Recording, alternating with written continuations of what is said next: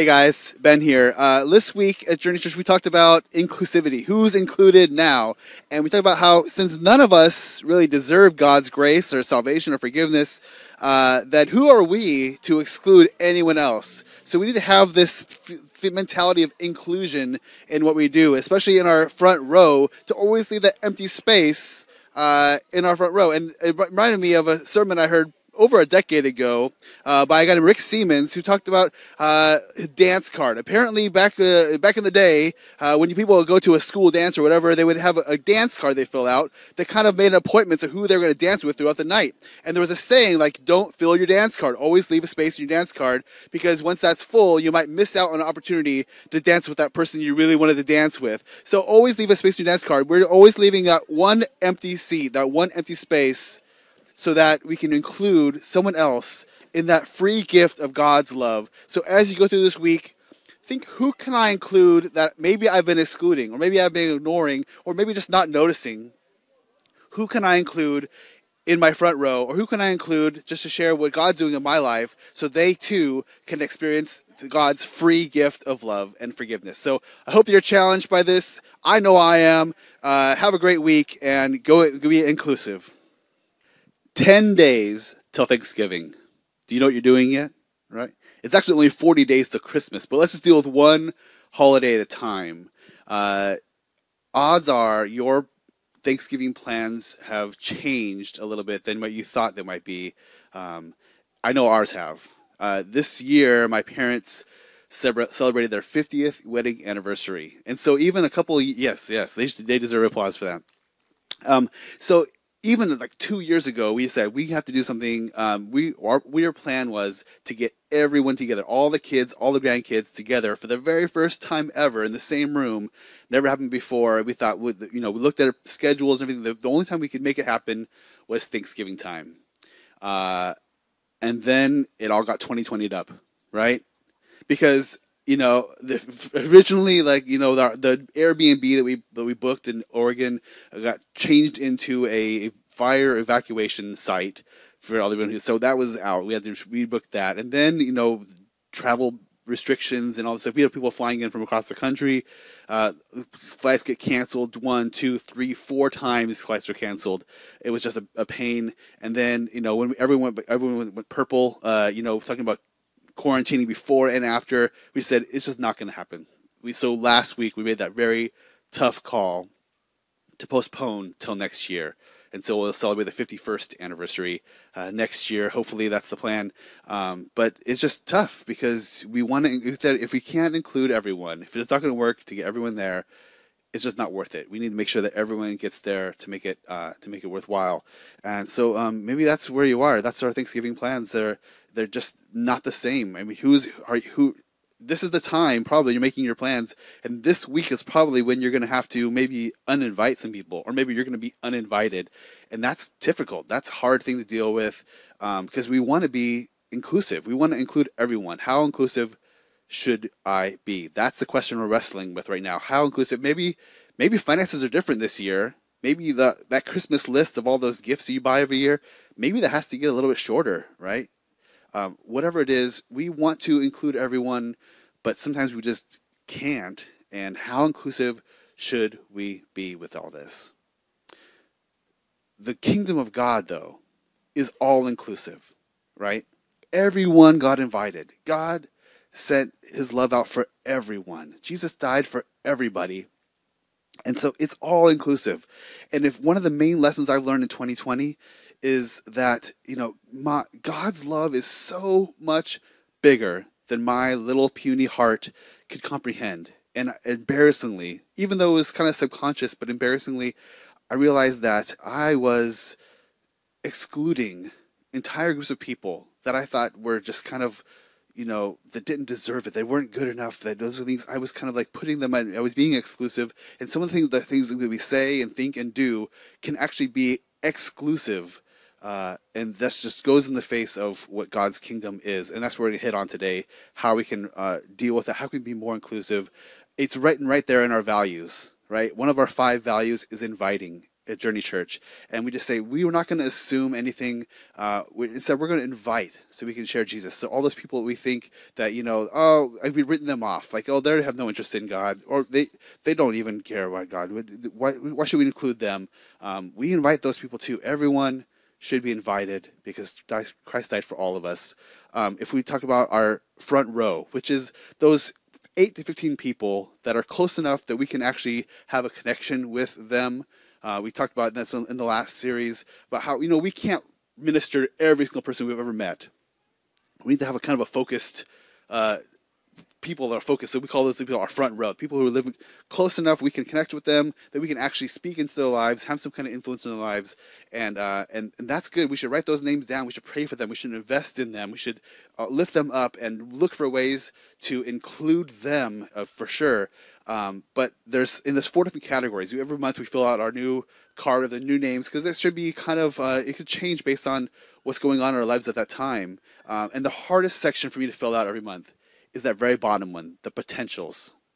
Uh, the the people that you know that seem to be showing up in my life that maybe God's hinting, hey, you should include them, and it's kind of hard. And so maybe the point I'm going to get to today is that maybe it's okay to leave that very last line blank on purpose, and I'll tell you why as we get into it. So with that in mind, let's look and see what Paul wrote to the Romans in uh, chapter 15 here. He says this I'm fully convinced, my dear brothers and sisters, that you are full of goodness, that you know these things so well, and you can teach each other all about them. Right? I kind of feel that's how Journey Church is right now. It's where we are, right? We have a Bible plan that hundreds of us are reading every single day. Uh, right? We have uh, great teaching team that all take turns think of how the best way to illustrate God's word is to you. We have an amazing kids ministry that's reaching these these young, formidable lives and, and reaching out to the community too, doing amazing things, showing generosity to all those great things. We have a great worship team that just keeps us in God's presence all the time. We have an amazing tech crew that people never see but are really making the highest quality uh, online presence that we have. We can send this out to you. Uh, it's just amazing uh, stuff. We have a great, we have discussion groups meet every day of, the, day of the week where people get together and talk about what they're learning about God and what God's doing in their lives. We have all the things we need. We have every resource we need available to progress on a spiritual journey with Jesus. We're all set, right? That's kind of what Paul's saying here.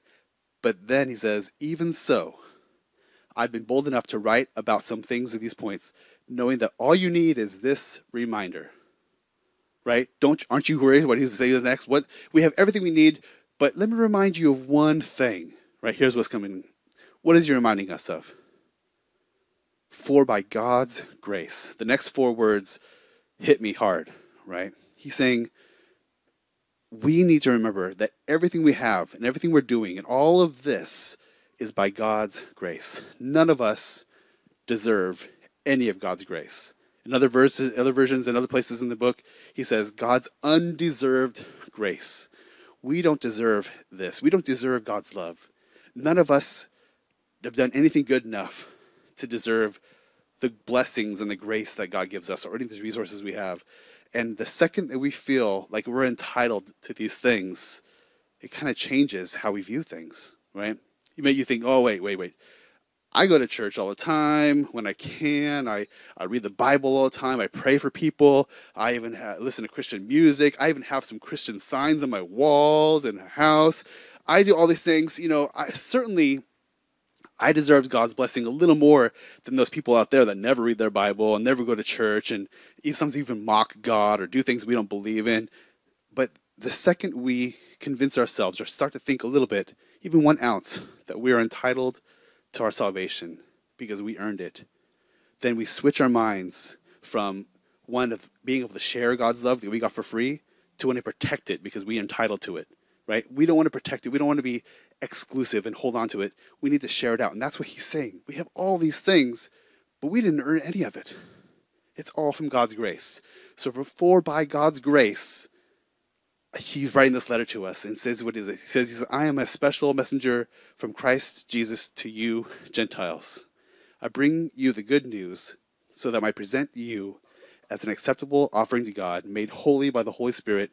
So I have reason to be enthusiastic about all Christ Jesus has done through me in my service to God. The only thing he gets excited about, the only thing he's enthusiastic about, is that by God's grace, he's able to include the message to new people. Right? He says, I can bring out to Gentiles, which up to that point were largely excluded right? So the only thing that he's proud about is the fact that he has been able to bring this message of God's love to p- new people, to include a brand new group of people, which in Gentiles really includes most of us too, right? Aren't you glad by God's grace that he included us, right? And the whole idea is that we need to not think that we're entitled to God's love or God's God's message, but ensure we are including as many other people as possible through that, right? How do we accept that invitation? How do we become included in God's kingdom? Uh, it's real simple. We simplify it down to the ABC prayer here at Journey Church. Uh, the A in the ABC prayer is just that we admit that we need a savior. I love what Matt said last week. That it's real easy to admit we're a sinner. Oh, no problem. I'm not perfect. No one's perfect, right? But to go beyond that and be vulnerable enough to say that I need a savior to save me. I'm not good enough on my own. I need some intervention here. I, I cannot save myself. I need God's love to save me. And then to believe that that intervention came in the form of Jesus Christ, who came to live a perfect life on earth, to die on the cross for us as that perfect sacrifice, pay the price that we should have paid, and that his his blood is, was the sacrifice that needed to wash away our sins. And then he not only did that, but he rose again afterwards, defeating death, proving that he was God and that it was all done. He did that for us. Believe that He's the one that made the way. That He's He was the only one who deserved to be worshipped, and He died for us. We don't deserve it at all. And then the rest of our life is committing the C, commit to sharing God's love through our lives. And we're talking about specifically how to do that as we go on. So the question today, oh, and if if you're at home or right here and you're praying that prayer for the first time, for the first time you really are vulnerable enough to let that invitation accept that invitation into your life and accept His forgiveness, please follow up with us. Let us know in the chat. Let us know. Fill out your cards, and when you fill out your uh, sticky notes, let us know before you leave here. We want to love with you. We want to follow up with you. We want to support you on your walk with Jesus. So make that happen today. That would be a great gift to yourself uh, this Thanksgiving time. All right, so let's go on with the question How do I be more inclusive? If God's love includes everyone, even the people I think don't deserve it, including myself, how do I be more inclusive? Well, let's look what he says. Romans 15, the rest of this uh, passage here. Yet I dare not boast about anything except what Christ has done through me, bringing the Gentiles to God by my message and by the way I worked among them. They were convinced by the power of miraculous signs and wonders, by the power of God's Spirit. In this way, I have fully presented the good news of Christ from Jerusalem all the way to Illyricum. Here's the thing how do we be more inclusive? Get out of the way.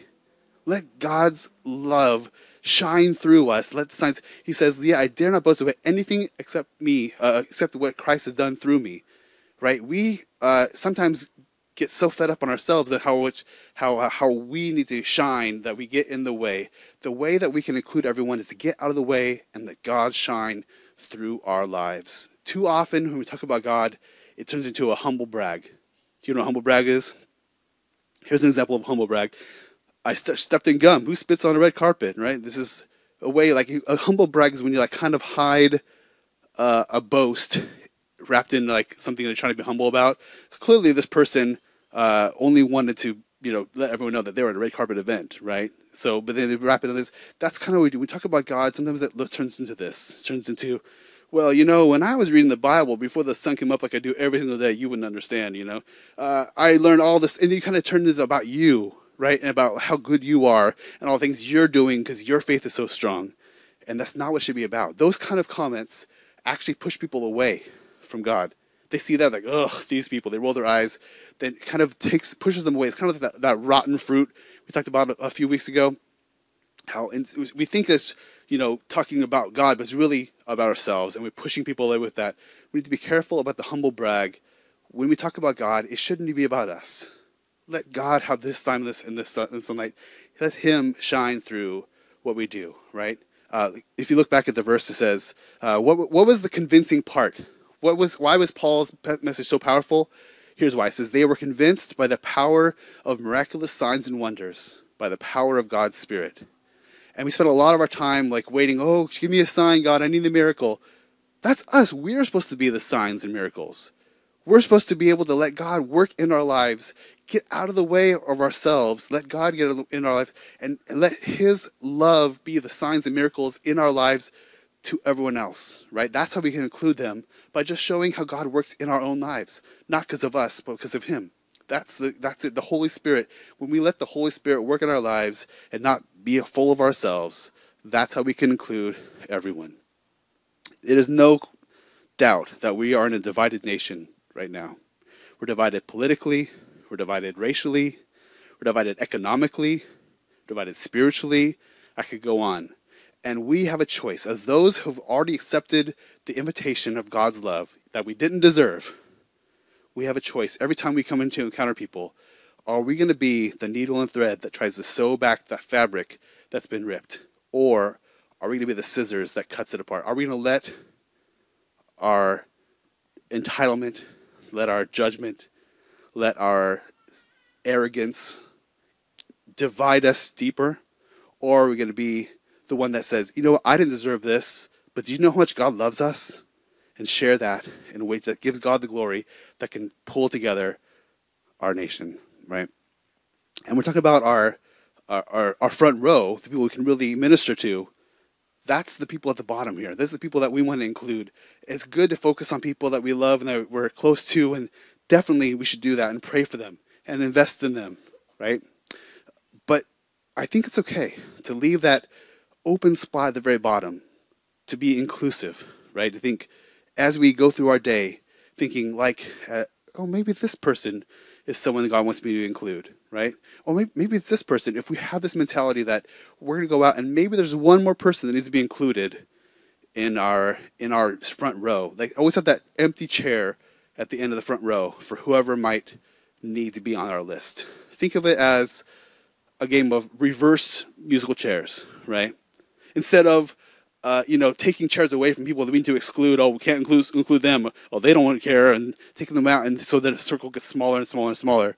What if we always had that chair out? What if we're always looking for someone who's wandering, looking for a place to sit, and we can say, you know what? Look what God's done in my life. He could do it for you too, and have that chair for them, so we can include them as well. That's this week's big, big, big challenge to include someone new this week. And that might look different for all of us, right? It could be big or small. It could be um, just writing someone's new their their new name on that list of our front row. It could be praying for someone else that we maybe have written off in the past. Maybe it's uh, if you if you are interacting with people at work, maybe you know go sit with someone new. Know, of course, six feet apart from them with a mask, but include them to make them know that you notice them, that you see them, right? Maybe it's including someone different in your group group chat or whatever you do as you go through, just including that new person there. And that's not challenging enough. Let me flip it for you. Ask yourself, who am I excluding? Who is it in my life that I've said, well, not them, right? Maybe an entire people group that you're excluding, or thinking, why am I excluding them? Are they not good enough for God's love? Right? What is it? So maybe if those are the questions we have to hard ask, hard questions we have to ask ourselves, who should we be including? Who we're excluding? And let's spend this week thinking every single day, who can I include new this week? When we have this inclusive mentality, that's what repairs the division. That's what makes people feel like God loves them. We can do that.